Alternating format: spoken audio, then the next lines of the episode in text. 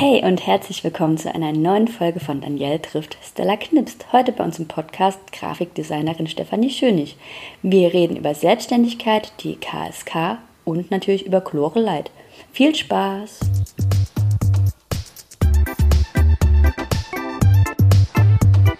Hey und herzlich willkommen zu Danielle trifft Stella Knipst, dem audiovisuellen Podcast, in dem Stella coole Fotos macht, Danielle coole Leute trifft und ähm, coole Fragen stellt. Viel Spaß!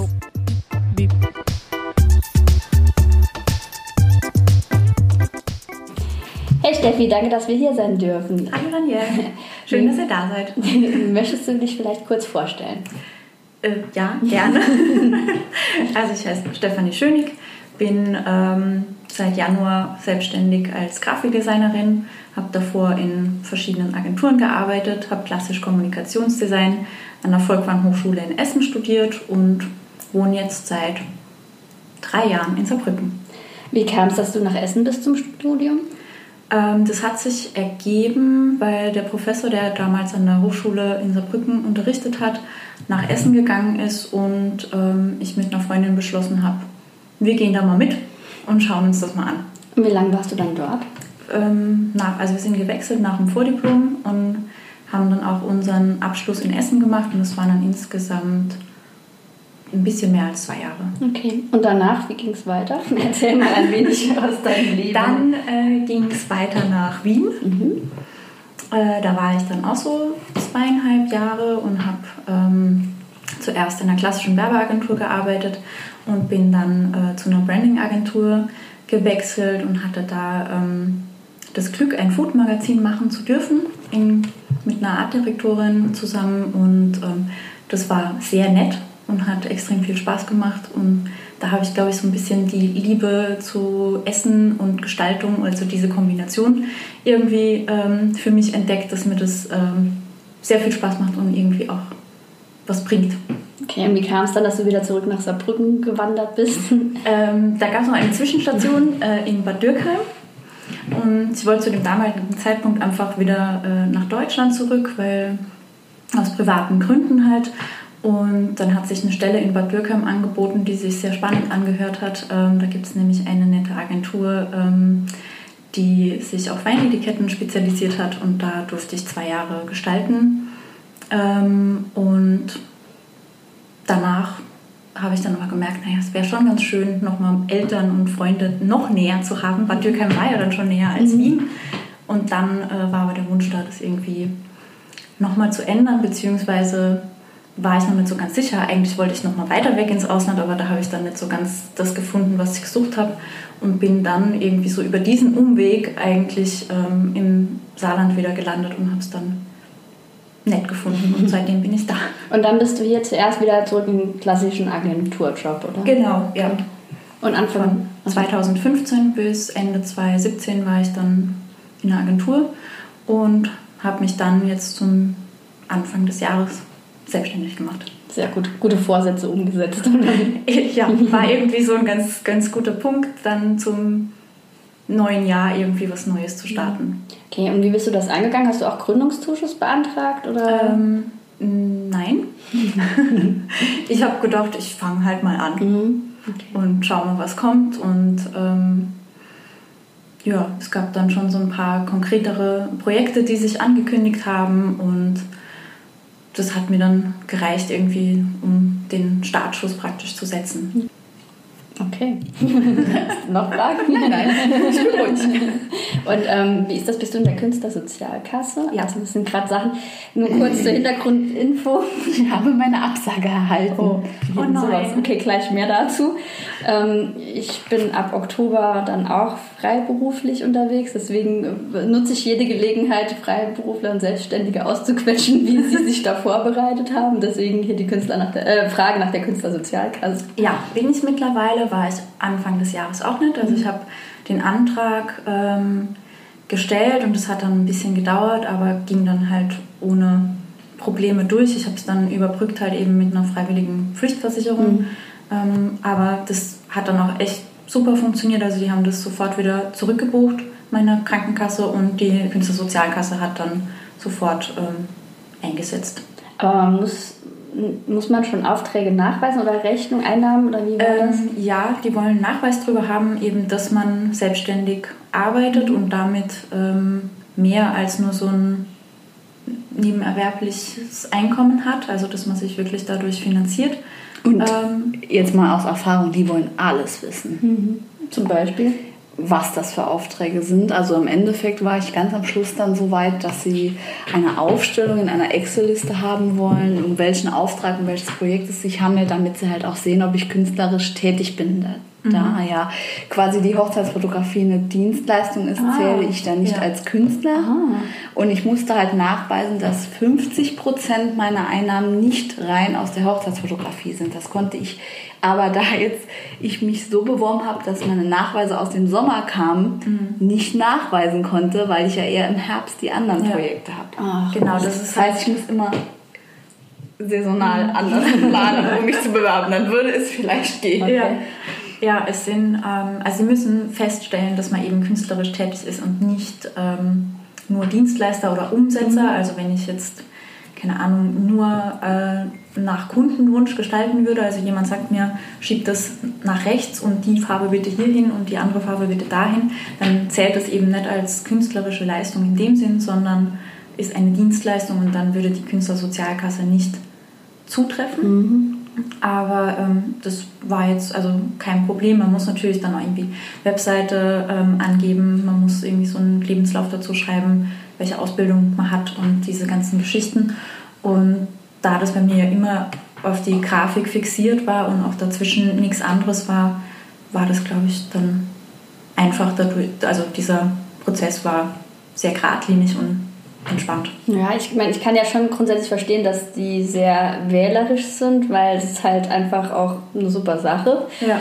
Und ähm, ich habe zu Hochzeiten, als ich schon mal selbstständig als Freiberuflerin gearbeitet habe, 350 Euro Krankenversicherung im Monat bezahlt, was halt echt ein ganzer Batzen ist. Ja, und dann ist man nur in Anführungszeichen krankenversichert Genau. und hat nichts mit der Rente und Mhm. ja.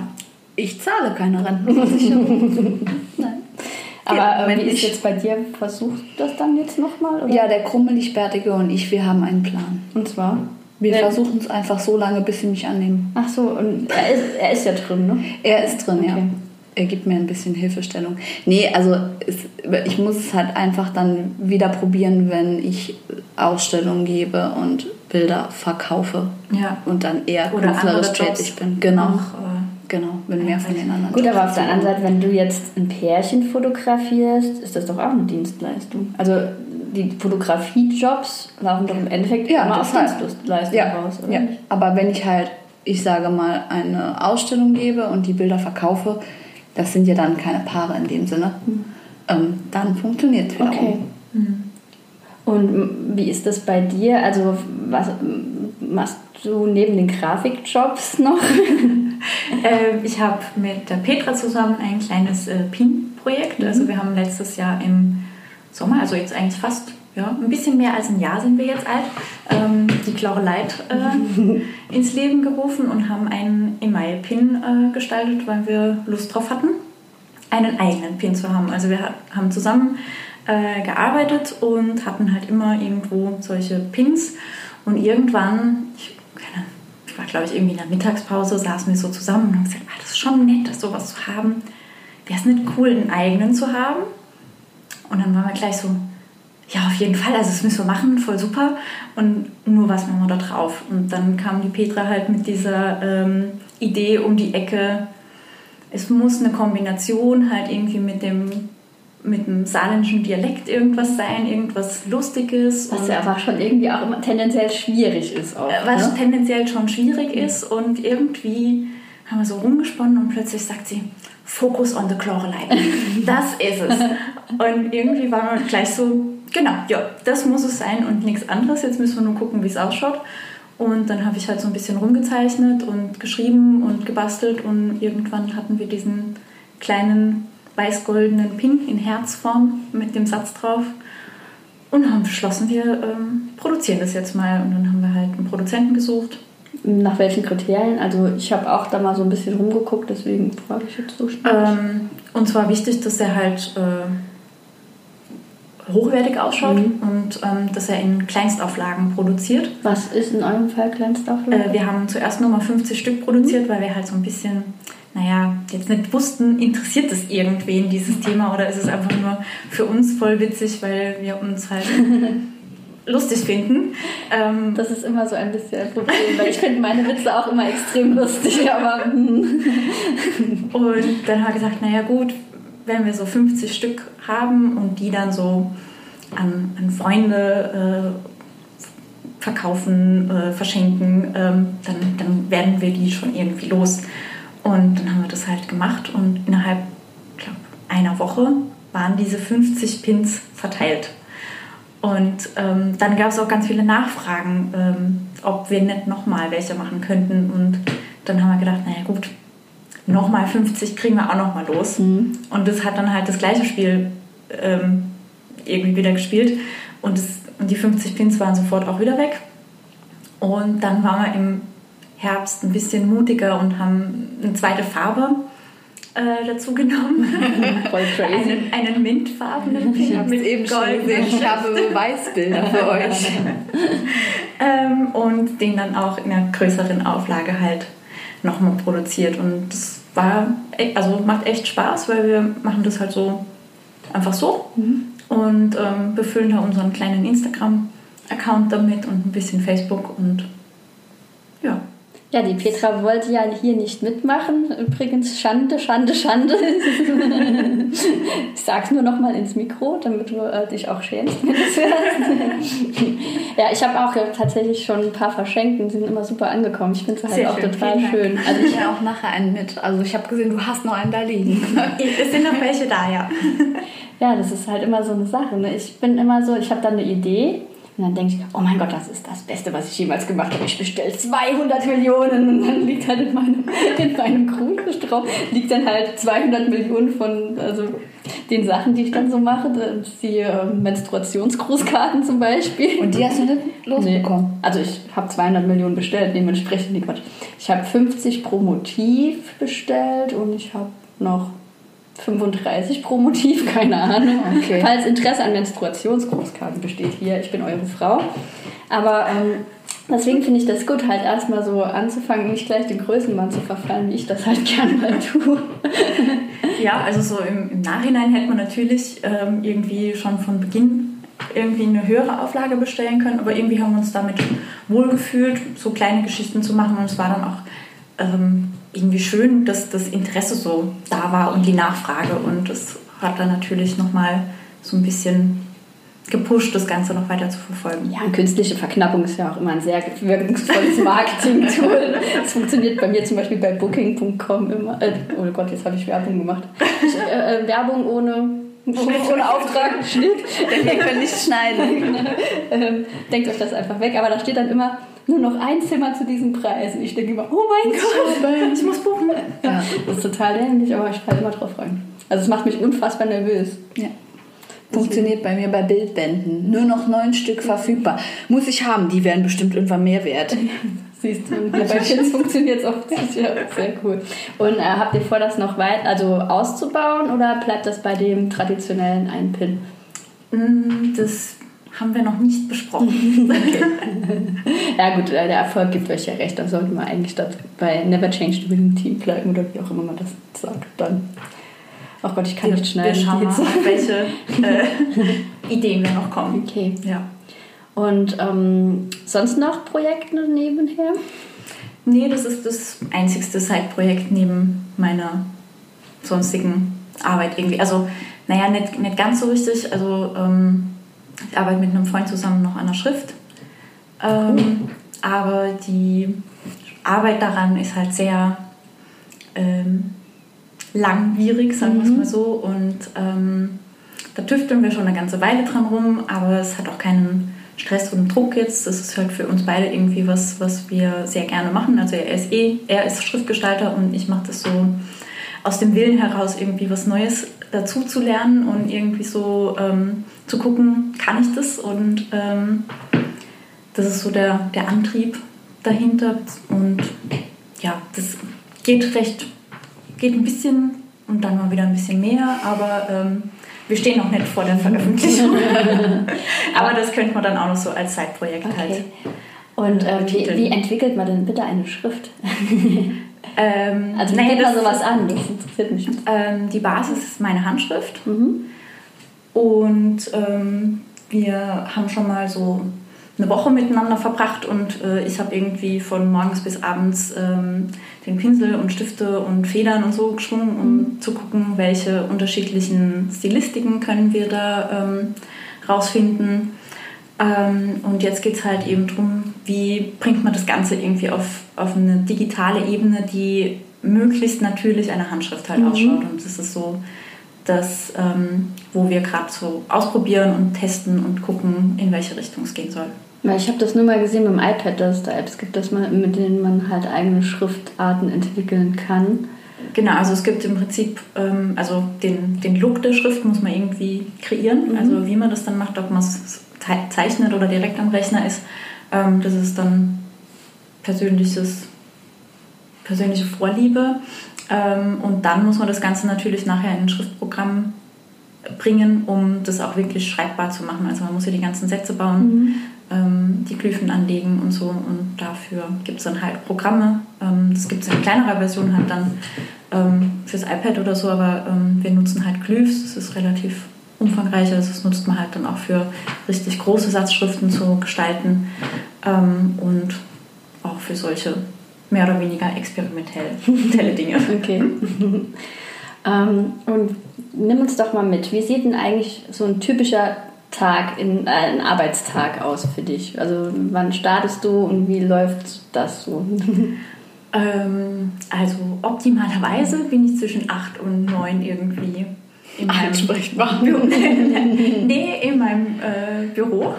Angezogen oder im Schlafi? Nein, angezogen, zurechtgemacht, angemalt, frisiert. Okay. Respekt, so weit bin ich noch nicht. Ähm, mit äh, was Leckerem zu trinken und äh, eventuell noch irgendwas zum zwischendurch snacken. Und dann setze ich mich zuerst mal an den Rechner und gucke halt, welche Mails da sind. Dann versuche ich das alles irgendwie so relativ strukturiert abzuarbeiten, Fragen vom Vortrag zu klären, die irgendwie liegen geblieben sind. Und dann ähm, teile ich mir den Tag eigentlich irgendwie in Projekte ein. Also im besten Fall ist es halt so, dass ich ein Projekt an einem Tag habe, an dem ich dann arbeite, damit halt auch ähm, irgendwie so ein gewisser Freiraum entsteht äh, und so sich ausprobieren kann und gewisse Dinge abklopfen kann, ob das jetzt der richtige Weg dafür ist. Ähm, manchmal sind es auch mehrere Dinge, also es kommt dann immer darauf an, wie gerade die Projekte laufen. Also sind es größere Geschichten oder hat man viele kleine äh, Dinge, dann arbeitet man die halt so nacheinander ab und dann schaue ich, dass ich irgendwann so zwischen sechs und sieben ähm, Feierabend mache. Okay.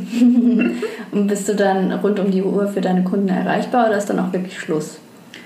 Ähm, also wenn jetzt noch was mega Dringendes ist, dass man weiß, okay, keine Ahnung, das muss morgen was fertig sein und das Feedback vom Kunden hat jetzt nicht mehr gereicht, dass es vor sechs irgendwie da ist, dann ist das was, was wir vorher absprechen und dann ähm, ist auch klar für den Kunden, dass er mich noch um acht anrufen kann, aber das machen wir uns dann eigentlich immer äh, individuell aus pro Fall, aber ansonsten versuche ich mich zu disziplinieren, die E-Mails am nächsten Tag zu beantworten und nicht abends um 10 auf dem Sofa zu sitzen und da irgendwas zu tippen. Ähm, ich habe da auch ein bisschen Unterstützung von meinem Freund, der dann sagt, also es ist doch Feierabend, oder?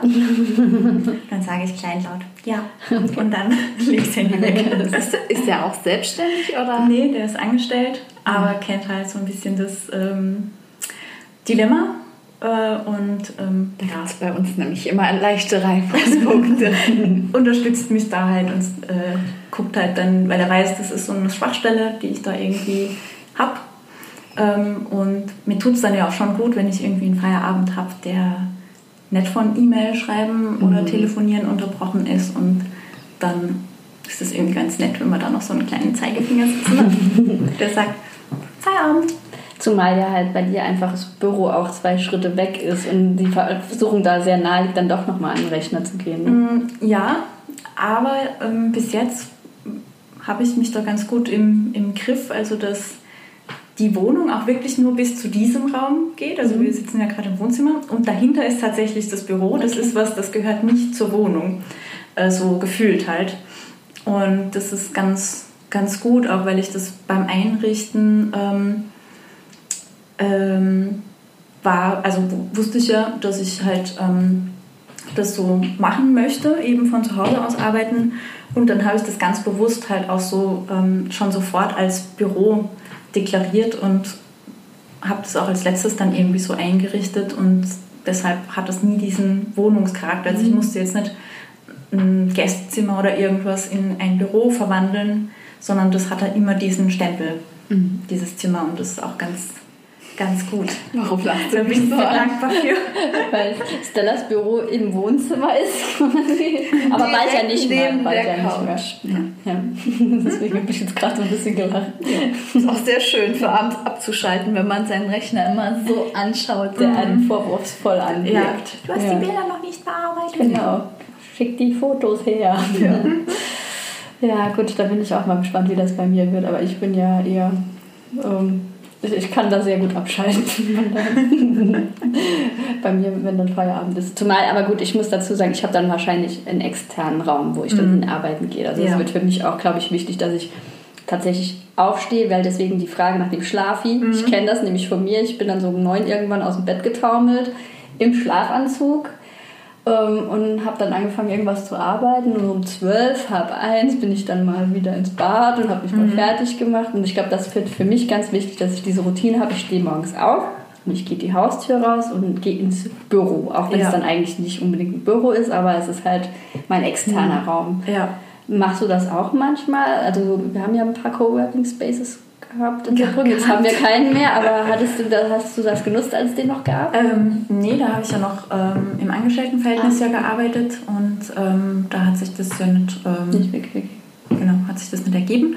Jetzt ist es so, dass ähm, manchmal ist es so, dass mein Freund halt von hier Homeoffice macht. Mhm.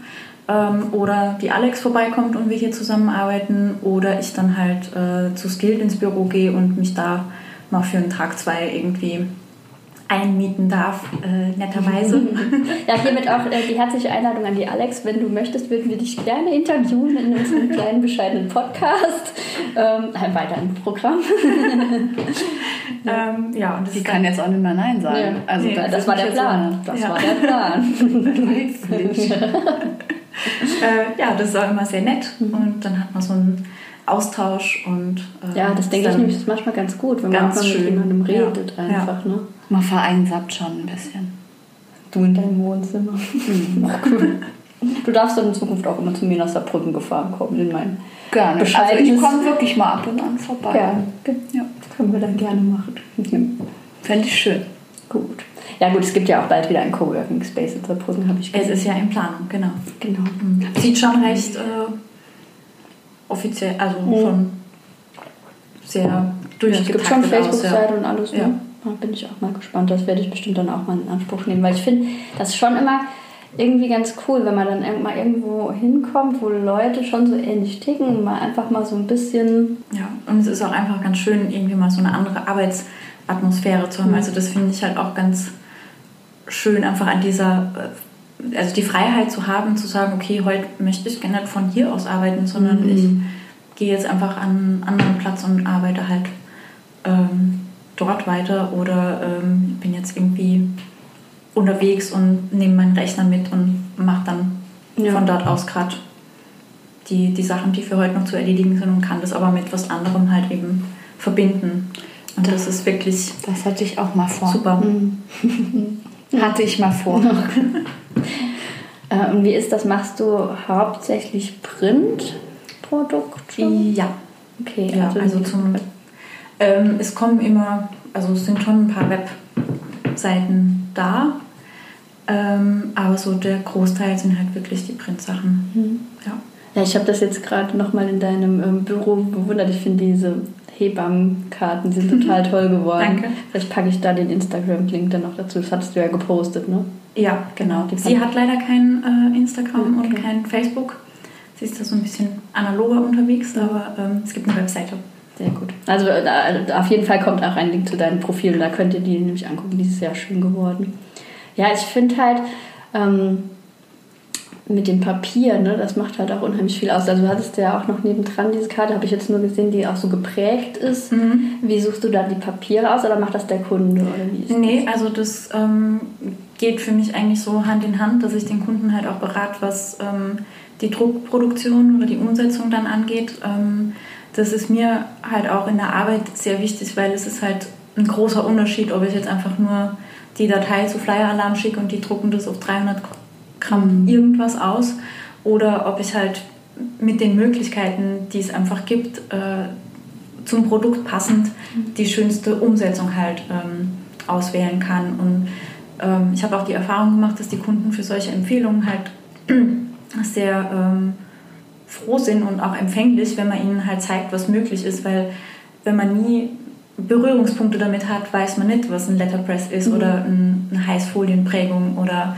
wenn man jetzt ins Packaging geht und irgendwie an Etiketten denkt oder so, sind ja auch nochmal ganz andere ähm, Dinge möglich als ähm, auf flachem Material. Mhm. Und ähm, ja, von daher ist es immer, immer schön, dass man die Kunden auch in die Richtung beraten und inspirieren kann und dann kommt auch meistens was Nettes dabei raus. Ja, es hat halt einfach eine ganz andere Haptik. Ne? Genau, die Wertigkeit. Ja. Also wenn ich eine geprägte Visitenkarte bekomme, dann hebe ich mir die auf, weil ich sie irgendwie schön finde. Mhm. Wenn die jetzt nur auf Hochglanz Bilderdruck ausgeplottet ist oder mhm. gedruckt, ähm, dann tue ich die irgendwie ins unterste Fach und das war es halt. Und somit ist auch der Kontakt so ein bisschen versiebt mhm. halt. Ja, bei mir macht es schon einen Unterschied, wenn es auf Kraftpapier gedruckt ist oder so Natriumpapier. Da denke ich mir, oh, das kann total Schrott, also Schrott sein.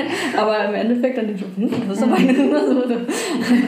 ähm, Und lässt du dann vor Ort drucken oder zum Thema Online-Druckerei? Ähm, also ich druck schon oder produziere gern mit ähm, Druckereien. Mhm. Also jetzt nicht zwingend online, muss man hin und wieder zwar machen aber ähm, wenn es geht, dann gern mit einer Druckerei, wo es einen Ansprechpartner gibt, die halt auch dementsprechend dann auch wieder ihre Empfehlung dazu abgeben ähm, über gewisse Druckverfahren und so. Das ist ein netteres äh, Zusammenarbeiten und bringt auch in der Regel die besseren ähm, Ergebnisse. Aber man ja auch einen Probedruck kriegt. Ich weiß gar nicht, ist das bei Online-Druckereien so? Kann man das da Probedrucke ähm, machen lassen? Mm, nee, also man kann, glaube ich, es gibt, glaube ich, eine Option, einen Andruck zu bestellen. Mhm weiß es gerade okay. gar nicht. Also so viel bestelle ich möglicherweise gar nicht online. Okay. Ähm, aber bei den Druckereien ist die Möglichkeit halt sowieso mhm. gegeben. Ja. Also ähm, dass man halt sagt, man braucht einen Andruck oder man fährt sogar hin und schaut sich das auf der Maschine an mhm. und macht dann da noch Feinabstimmungen, also noch ein bisschen mehr Gelb rein, ein bisschen mehr Rot rein, das und das so und hier und da.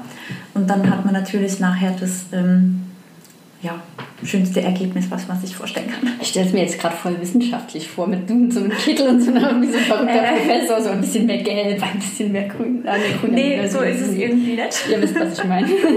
Aber so stelle ich es mir vor, das fände ich fantastisch. Wäre wär sehr süß, wenn es so wäre. Ja, genau, wie bei Papa Schlumpfen, dann explodiert das. das kannst du nicht. Naja, vielleicht kannst du das ja in Zukunft mal machen. Wir stellen das dann mal nach. Das fände ich schön. ja. Ähm, ja, dann würde ich sagen, vielen Dank, dass wir da sein durften. Wir widmen uns jetzt gleich diesen leckeren Törtchen, die du uns dankbarerweise gekauft Törtchen. hast. Und ähm, wir hören uns dann beim nächsten Mal.